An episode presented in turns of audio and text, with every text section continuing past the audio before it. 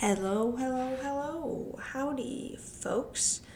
That was a terrible way to start this. This is another episode. I suppose the first thing I have written here that I need to address is I'm kind of worried that there's going to be some weird noise in this episode, in the back. I mean, I feel like I talked about this previously, but I guess we'll just jump into life updates really quick, I suppose. I moved to Nashville, and moving from Milwaukee to Nashville has been a big jump, but it's kind of changing the setting in which I'm recording in. I guess in my apartment in Milwaukee, I lived in this apartment that I didn't really have any furniture for, so it was just pretty much an empty ballroom of an area that I recorded in, and it was all old wood floors and stuff, so it was probably kind of echoey at times. And here I'm in a studio with furniture, and there's a dog here with me who might make noise once in a while. You know who you are, Smokey. He has not reacted at all. But I don't know, if you hear a miscellaneous sound here and there, it might be him. Or there's traffic down below me, so it might be that too. There's been a lot of, rowdy people out here going out on Broadway, getting a little crazy to some country music. But yeah, so the move's been exciting. I'm here now. Kind of has been, putting a pause on my episode recording / researching / everything else, because it's been a busy time, Quit one job, start a new job, move from one city to another, we're doing the damn thing. This should have been a great time for me to be kind of working on this, because I haven't really been working for a couple weeks, because I took time to move whatever between starting my new job and quitting my old job. And I just haven't done that. I mean, it was the holidays, and I got sick, as also you can probably hear maybe that my voice sounds weird. But could have definitely been researching, and I have been a little. I kind of started this one project that I've really been interested in for a really long time, and I've kind of been enjoying, delving into it. But I was originally going to, have that be this week, but I want to do more research on it, and I don't feel, confident in it yet that I have all the information I want to have. So that one got kind of pushed back. I kind of also stumbled upon a different thing that I wanted to talk about that I will, later in this episode, that is a little more pertinent to the area that I now find myself residing in. And also another huge thing that kind of came about was Idaho case that I've kind of been touching up on here and there at the beginning of all my episodes, I think so far. I think it's probably been mentioned on every one. They, arrested somebody for the quadruple homicide, 4 counts of murder. And in my either strategic planning of releasing this episode or me being super lazy, they have also released the affidavit for this man's arrest, which I kind of figured the topic I want to cover later in this episode, my actual, project. It's a little shorter, but since this affidavit came out, I think we can kind of delve into this a little, because I think as a podcast, me, myself, and I, very invested in this case, and I pretty much talk about it relentlessly to anyone who will listen, which is super suspect and creepy, but I'm just really into this and really hope that they get these 4 people and their families get some justice for this horrible thing that happened. Either way, I guess we can just start. I mean, I'm pretty sure everyone kind of heard the last thing I believe on my last episode was they were kind of looking for this white Hyundai car that was seen around the scene. And then the next thing we kind of heard was that they had made an arrest. They had arrested this Bryan Kohberger dude, real piece of work as it's turning out, for the 4 murders committed in Moscow, Idaho. The affidavit looks like it was signed 12/29, so they really kind of snuck this in at the end of the year here. And I mean, I guess I could just quick Google search when he was arrested, insert waiting music here.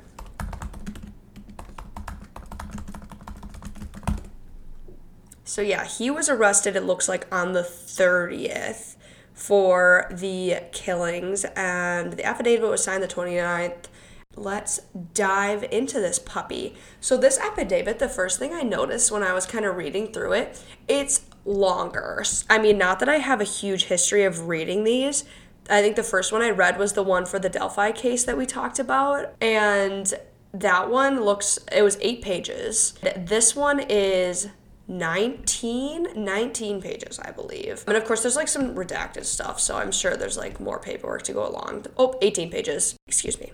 But I'm sure there's, you know, I guess they're all different, which I actually also thought was kind of interesting, just like the way of, I guess it depends who's writing these. In the case of the Bryan Kohberger arrest, it says a statement from Brett Payne, who seems to be a, which I like how they say, acting peace officer within the county of Lata, Idaho. So yeah, he's on the Moscow Police Department. So the first little part of the affidavit is super interesting. It kind of like jumps right in and details the beginning of the investigation and like the scene, and it's kind of written like firsthand from this officer when he arrived on the scene. So the first thing he says is how they entered on the bottom floor. So Xana Kernodle and Ethan Chapin's bodies were found in Kernodle's room with obvious stab wounds on that second floor. And then it says that the officers then went upstairs to the third floor, where they kind of found Kaylee Goncalves' room, and she originally had a dog that she kind of shared with her ex-boyfriend, who I think has been kind of mentioned throughout this case, and I think he was the one that had been cleared earlier in the case. But so when they first like came to the scene, this dog was still there in her room. But so they went up there, and in her room there was that dog when they arrived. And the bodies of Goncalves and Madison Mogan were actually found in Mogan's room. They both had stab wounds as well, and they found a tan leather knife sheath that was next to Mogan on the bed. I think it was on like at the right side if you were kind of looking from the door, I guess. This was kind of stated to be one of those like K-bar U.S. Marine Corps knives that we kind of been hearing about this whole time. I think people kind of, because they kind of didn't release this information obviously before this affidavit, but they always kind of suspected people, I think, on the internet that it was like a military kind of knife. And I guess this sheath had like the U.S. Marine Corps Eagle, Globe, Anchor insignia thing on it as well. They also in the affidavit run through how they pulled a single male DNA source from like the snap or like the little button on this sheath. The next part of the affidavit kind of goes through like interviews and timelines that were built with speaking from the other two roommates. I think like kind of bouncing back to before this affidavit was released, the two roommates, everyone just kind of at least heard from the police that the two roommates were like asleep in the house and they hadn't heard anything. They didn't really know anything and they were like cleared. And that's kind of all we heard about these other two roommates. And I think at least personally, I know I was like, how the heck did all this happen? And they not hear anything, which is not like obviously blaming them at all, but it turns out that one of them did kind of hear things, and they didn't have a suspect in custody yet, obviously. So it kind of makes sense that they were like, yeah, these two witnesses don't know anything just because the police officers didn't have this man in custody, so they don't want to them saying like, oh yeah, there's witnesses and put them in danger, which makes sense. Yeah, they kind of go through interviews with the roommates, and they also kind of say that Kernodle received a DoorDash around 4 a.m., which is pretty late, and like right around the times of the murder. So they do kind of think that at least one of the victims, Kernodle, might have been awake when this attack took place. But one of the roommates, dubbed DM in this affidavit, originally like went to sleep in her room, which was on the second floor, which is where Kernodle and Chapin, the one guy, was murdered.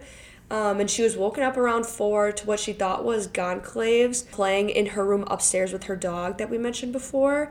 And then shortly after this, she woke up to who she believes was Goncalves, who the girl upstairs, saying that there was someone in the house. Like, she was like, heard someone say, oh, there's someone here. The investigators also kind of outlined that this could have also been Kernodle, since she was on her phone at 4:12 a.m.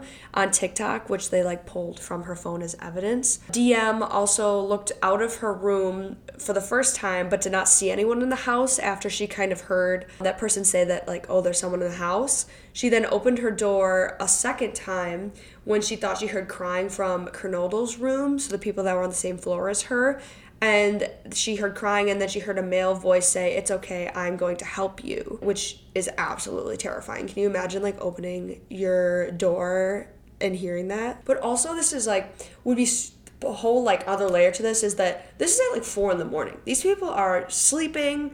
And also, it was kind of released in this affidavit that at 4:17 a.m., a security camera picked up, like, a whimper from a person and a very loud, like, thud, and then a bunch of, like, kind of dog barks. And this camera was less than 50 feet from a side of Kernodle's room. So this kind of was like picked up right outside the house. The person, roommate DM, opened her door for the third time when she heard crying and saw a man who she described as 5'10" or taller, in black clothing and a mask that like covered his mouth, walking towards her. And she described him as not being very muscular, but he was still like athletically built and had bushy eyebrows, were kind of like the main things that stuck out to her.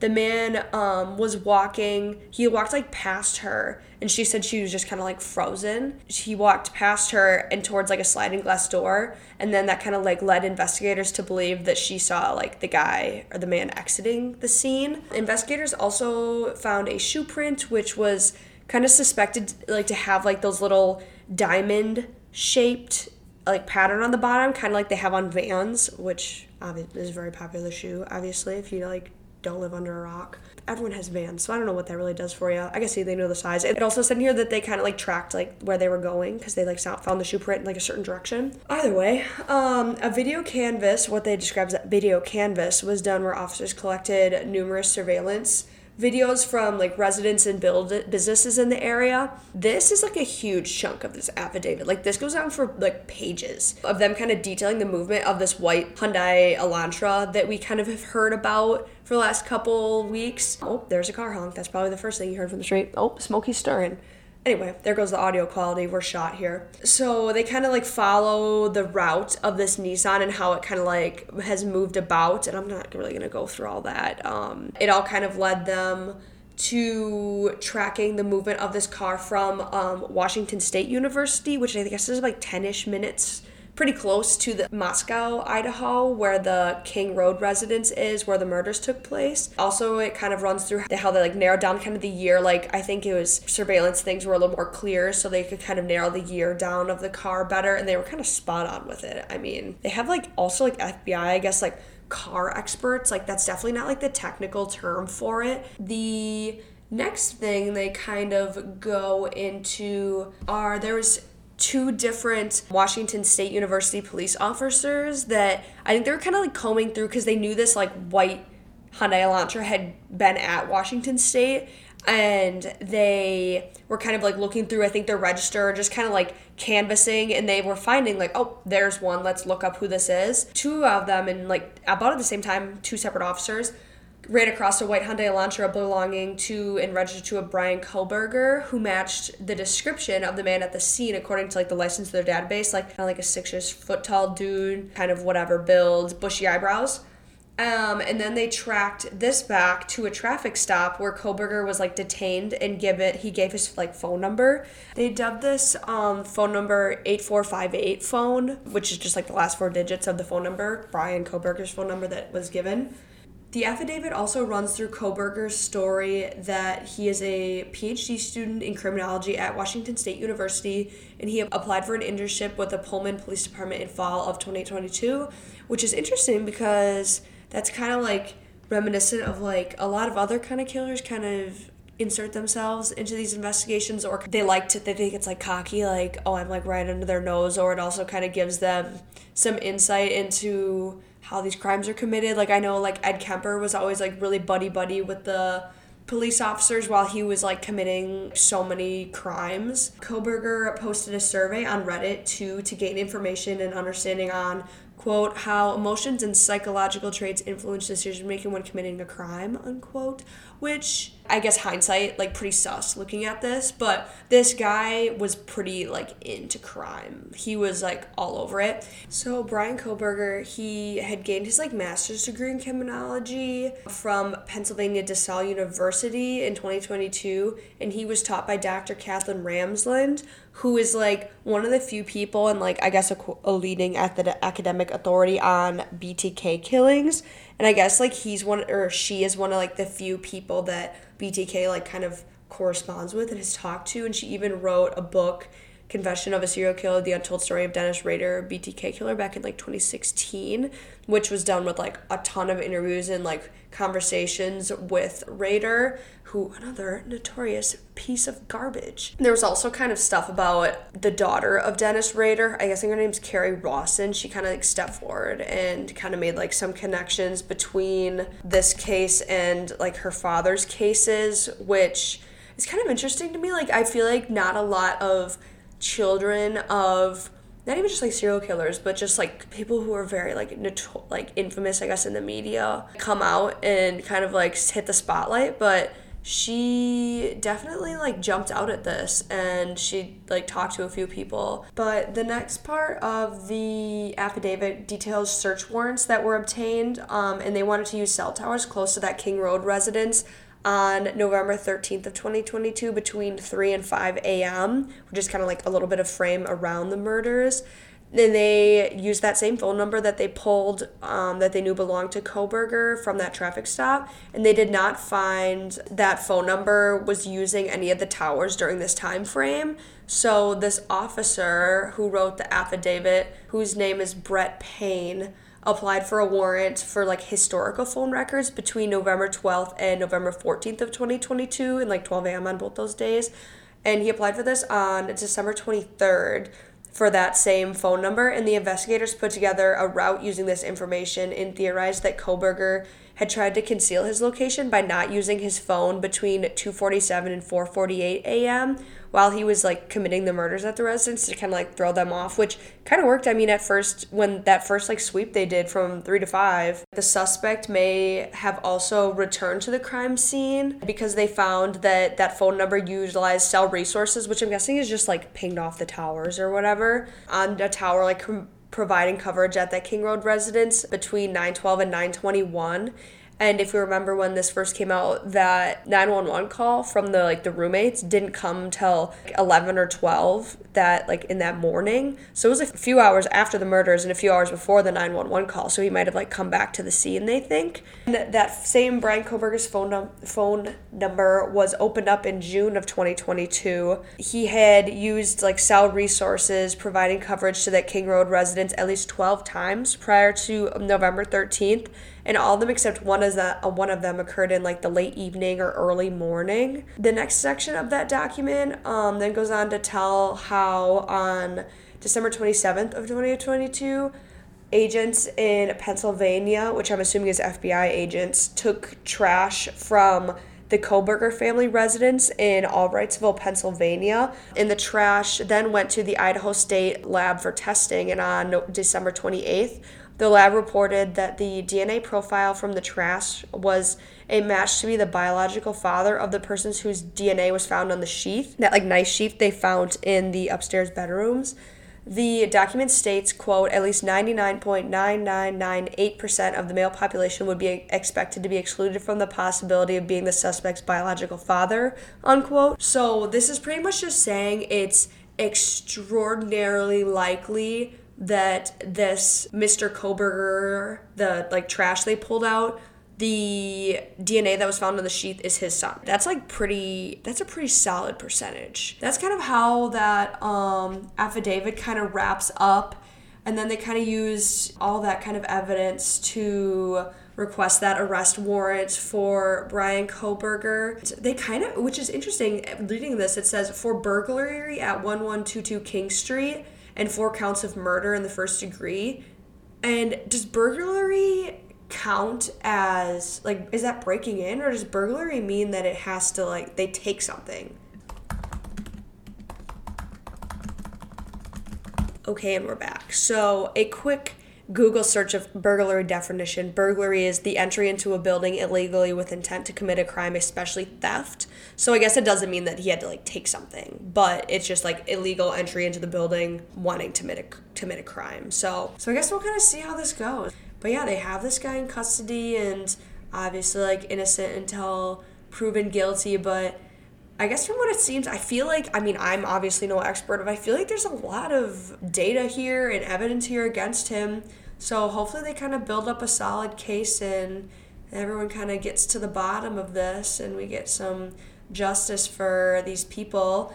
I think the most, like, shocking thing to me was that the roommates were, or one of the roommates at least, was, like, involved in this. Like, she saw what they presume is Bryan Kohberger, or she saw the suspect kind of leave, and she was kind of awakened, like, hearing this crime take place, which is terrifying, and it is super scary, like, wondering, like, I'm speculating, but she saw the guy walk towards her, and it kind of said in the affidavit, it says, quote, frozen shock phase, and, like, the guy walked by her, which I totally, so this is, like, sidebar, but when I was in college, we had this, like, big kind of party in, like, our town. It was called Oktoberfest. La Crosse, Wisconsin, shout out. We were, like, getting ready for this thing, and, like, before we went to class that day and kind of went out and did some partying, I suppose. I was, like, sitting and getting ready, and me and two of my other roommates, we were each, like, in our room kind of working on homework before, like, class that Friday. And we heard, like, somebody come into our house, and we kind of had people come over to, like, drop beer off and stuff. We were suspecting we're going to be coming in and out of the house all day. One of my roommates, her room kind of faced our living room. So she heard somebody walk in, and she, like, looked out into the living room and saw what was someone we didn't know. It was, like, a 35, 40-year-old guy just, like, standing in our living room, and he was kind of, like, muttering to himself. So she, like, got up and quickly ran into, like, the room next to her, which was my other roommate's room, and they, like, hid in there. And my room was kind of, like, tucked off in, like, a corner where, like, you kind of, like, go down this little, like, not a hallway, but, like, a little jettison off the living room. And I had my door just, like, cracked. And I kind of heard, like, my door open, and my roommate walked into my room all the time. And I, like, kind of looked up from my desk to, like, suspect it was her, and it was just this, like, older man, like, looking around this little wall, like, to my desk, and I literally just sat there and froze. Like, everyone thinks that if something, like, scary happens to you, you'll, like, react really fast and, like, bust out some kung fu moves and know exactly what to do, or, like, call 911 right away, and that's, like, not the case. I definitely, like, I can imagine, like, this would be the scariest thing to let you walk out at 4 a.m. and see some dude walking towards you. Like, I don't know. It's just very scary to think that she kind of knew this, and then after the fact had to live with, like, a few weeks knowing that my roommates were murdered and I saw the guy, and what if he saw me? That's just very scary, which it makes sense looking back why the officer said that she had not heard anything or not seen anything to kind of protect her until they got the suspect in custody. Either way, hopefully we'll kind of probably still keep up on this. I mean, this is kind of our flagship case, I guess, we're covering on this, because I think I've talked about this every episode. But if you want to read the affidavit, I used the CNN staff article that kind of included it. I also used a New York Times article by Mike Baker that kind of, like, breaks down its, like, 10 key revelations in this case, and that's pretty good if you don't want to read the whole thing. It kind of goes through, like, the 10 big things that they kind of have learned recently. If you want to look at the daughter of BTK, her kind of connection to this, and the talk about the connection between that professor and him, it is an independent article, and the interview was done by Bevan Hurley. Yeah, that's kind of this update on that case. I guess we can kind of transition into the short little mini case that I picked for this week. And I'm already at, like, half an hour, so I mean, I guess this is kind of going to work out good, because this one is, I thought it was really interesting. I mean, I was, obviously, I said before, going to do a different, like, kind of more in-depth, kind of a historical thing, but I want to do more work on it so it looks a little better and sounds better. You can't see anything. I kind of was, like, bumming around. You know, I'm a new Tennessee resident, and I was kind of looking around for, like, some Nashville crime, but I think I need to kind of delve into that more and do some better research, because I wanted something maybe, like, either true crime or, like, haunting, and I found that there's a bunch of Nashville ghost tours, which I'm definitely going to go on, and maybe that'll, like, give me a little inspiration and get me a new case to kind of talk about for that. But I think I'm going to maybe here and there do maybe a Tennessee or, like, an Appalachian mountain kind of area crime situation. But the case that I kind of stumbled upon is a cold case still, but it's the murder of Mary Hankins. So this occurred on March 31st of 1951, which was, like, a Saturday evening. So Fred Hankins returned home to find his wife of 4.5 years, Mary, dead from a gunshot wound to her head. So Frank was getting his car repaired or, like, visiting a shop in Fountain City nearby, while Mary was making dinner at home, which was reportedly a chicken, which I'm sure was pretty tasty. But honestly, I feel like 50s cooking was not good. I just got done reading this book. What was it called? Oh, it's called The Dollhouse by Fiona Davis. And I got it from one of those little free libraries, just kind of browsing. And I dropped some books off in one, and I picked this one up. And it was pretty good. It definitely held my attention. It's kind of also takes place in that same 50s time period. The character in this book meets up, and one of the meals they describe is a Jell-O salad, and it has celery and beans and stuff in Jell-O.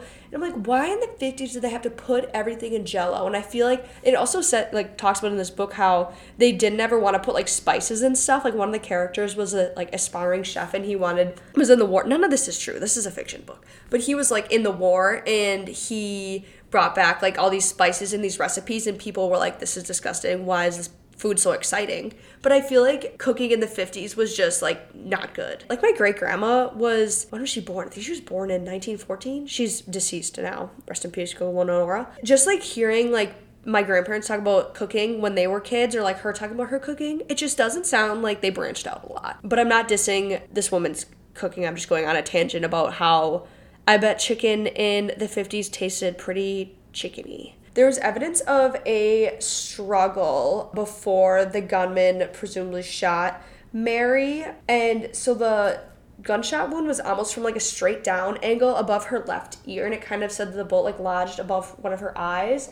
And when she was found by her husband, she was lying on her right side, and it was presumed that the gunman shot Mary while she was on the floor due to this downward angle, or else they don't really know why this would have been this angle. Standing must have been a giraffe. But the details of the case were provided to the papers, and according to the county coroner on the case, who is Cindy Wolfenbarger, the papers provided readers with details that authorities would never ever make public today. So it's this, I guess they kind of released a lot of information, pretty much everything they had on this case, it seems, right away. And during the struggle, it was said she might have tried to escape by the steps leading down to the basement garage, and this was determined that there was blood that kind of dripped down the stairs, but it wasn't splattered.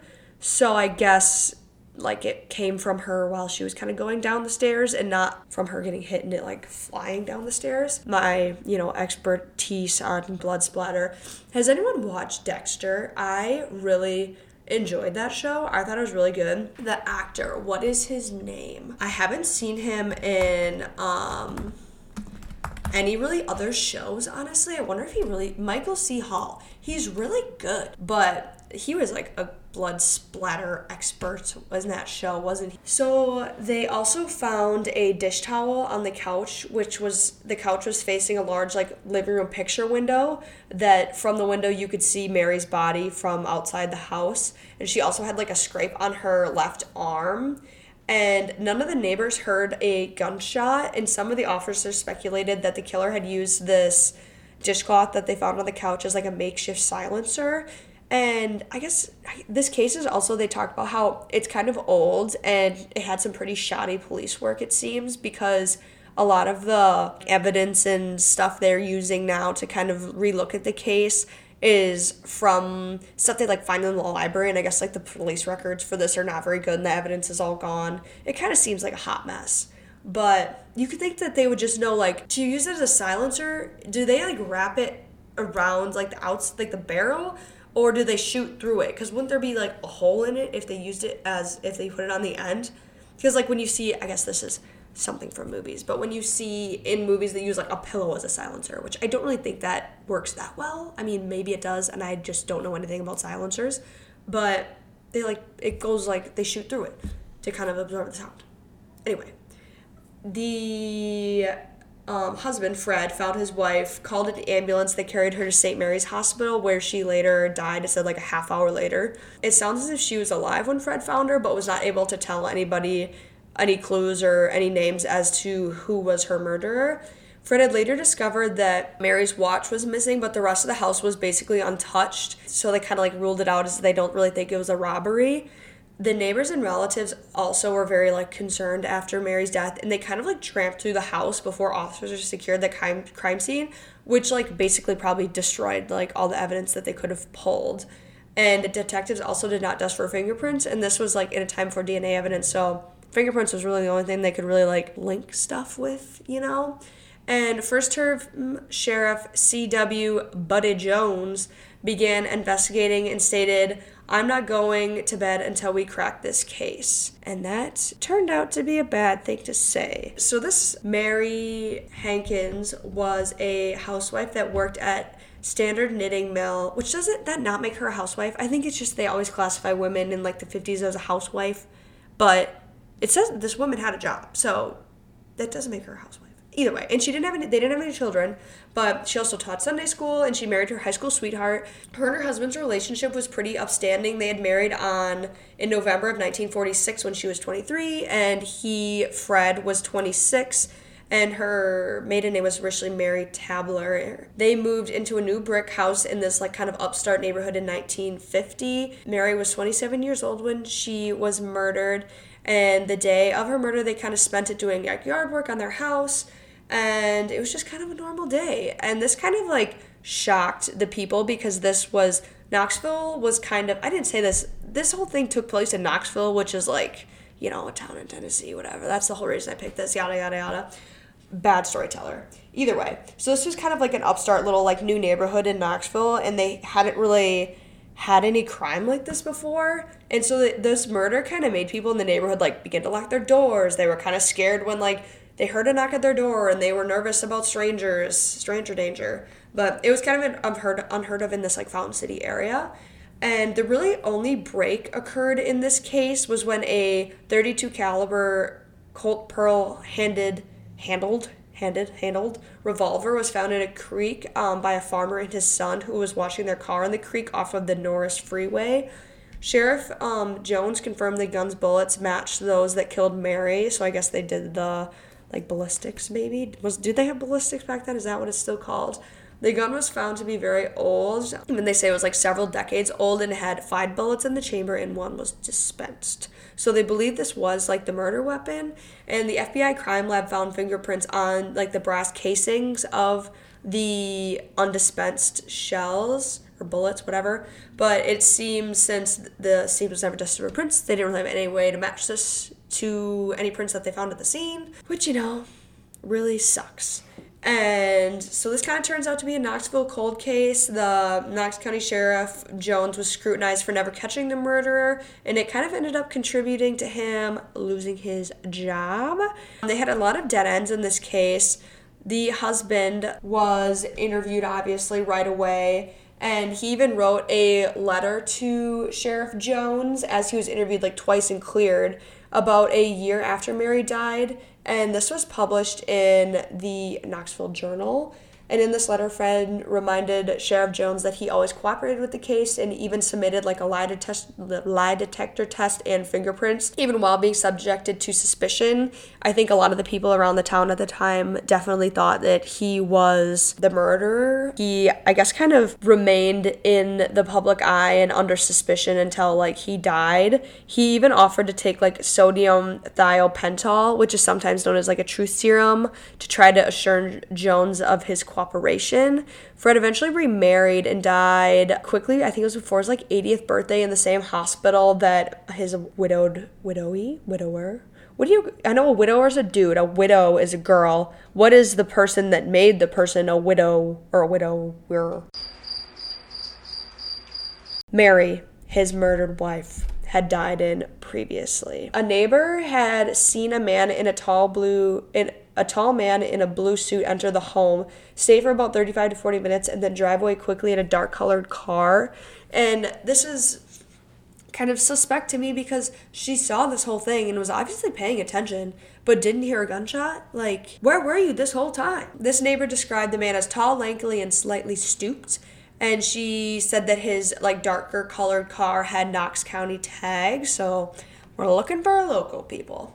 And it was said that Mary Hankins let the man in willingly and did not, like, cry for help, which Mary's friends say this is kind of out of character for her because she was kind of cautious. She normally wouldn't open the door to a stranger. That was according to her friends. A known daytime burglar and jewelry thief known to Knoxville was James W. Llewellyn. And he drove kind of a dark-colored Ford, but wasn't known to ever be violent or use violence. Investigators never fully tied him to the crime, even though he was kind of continuously brought up as a suspect.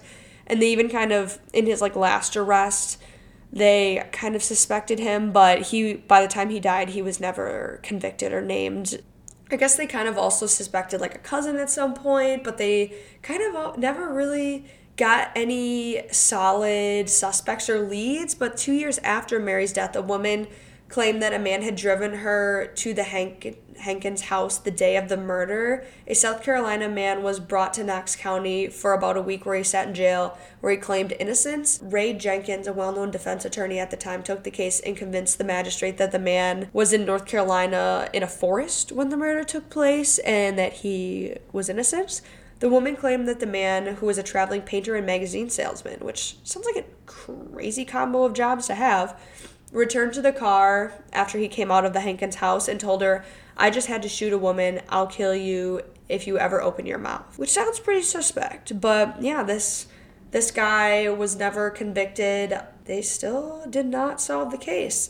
And Sheriff Jones kind of was very dedicated to this case. He was determined to solve this case and even put $100 of his own money towards the reward. The Knoxville mayor, a local grocer, and a broadcaster named Cass Walker also contributed their own money towards the reward. Sheriff Jones was not helped very much by the Knoxville police officers, so Sheriff Jones, the sheriff, was supposed to kind of have jurisdiction over this case, but it sounds like the Knoxville police at the time kind of ran a parallel investigation, and Sheriff Jones said that they weren't very forthcoming with some information, so that was kind of a little bit of a roadblock, is the two jurisdictions not really cooperating apparently very well with each other. Jones also ran for re-election a year and a half after this murder. The more conservative Knoxville Journal remarked on the lack of progress in the case and dubbed the sheriff Sleepless Jones, as he vowed not to sleep, until the case was solved. And this really kind of came back to bite him in the butt, because he was called Sleepless Jones constantly. Sheriff Jones was a Democrat, so this kind of more conservative Knoxville Journal newspaper seemed to kind of rip on him a lot.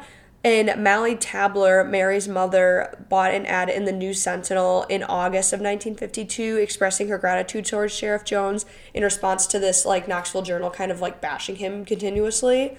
And Jones ended up losing his re-election and then just dipped out of town and moved to Florida, which, great plan.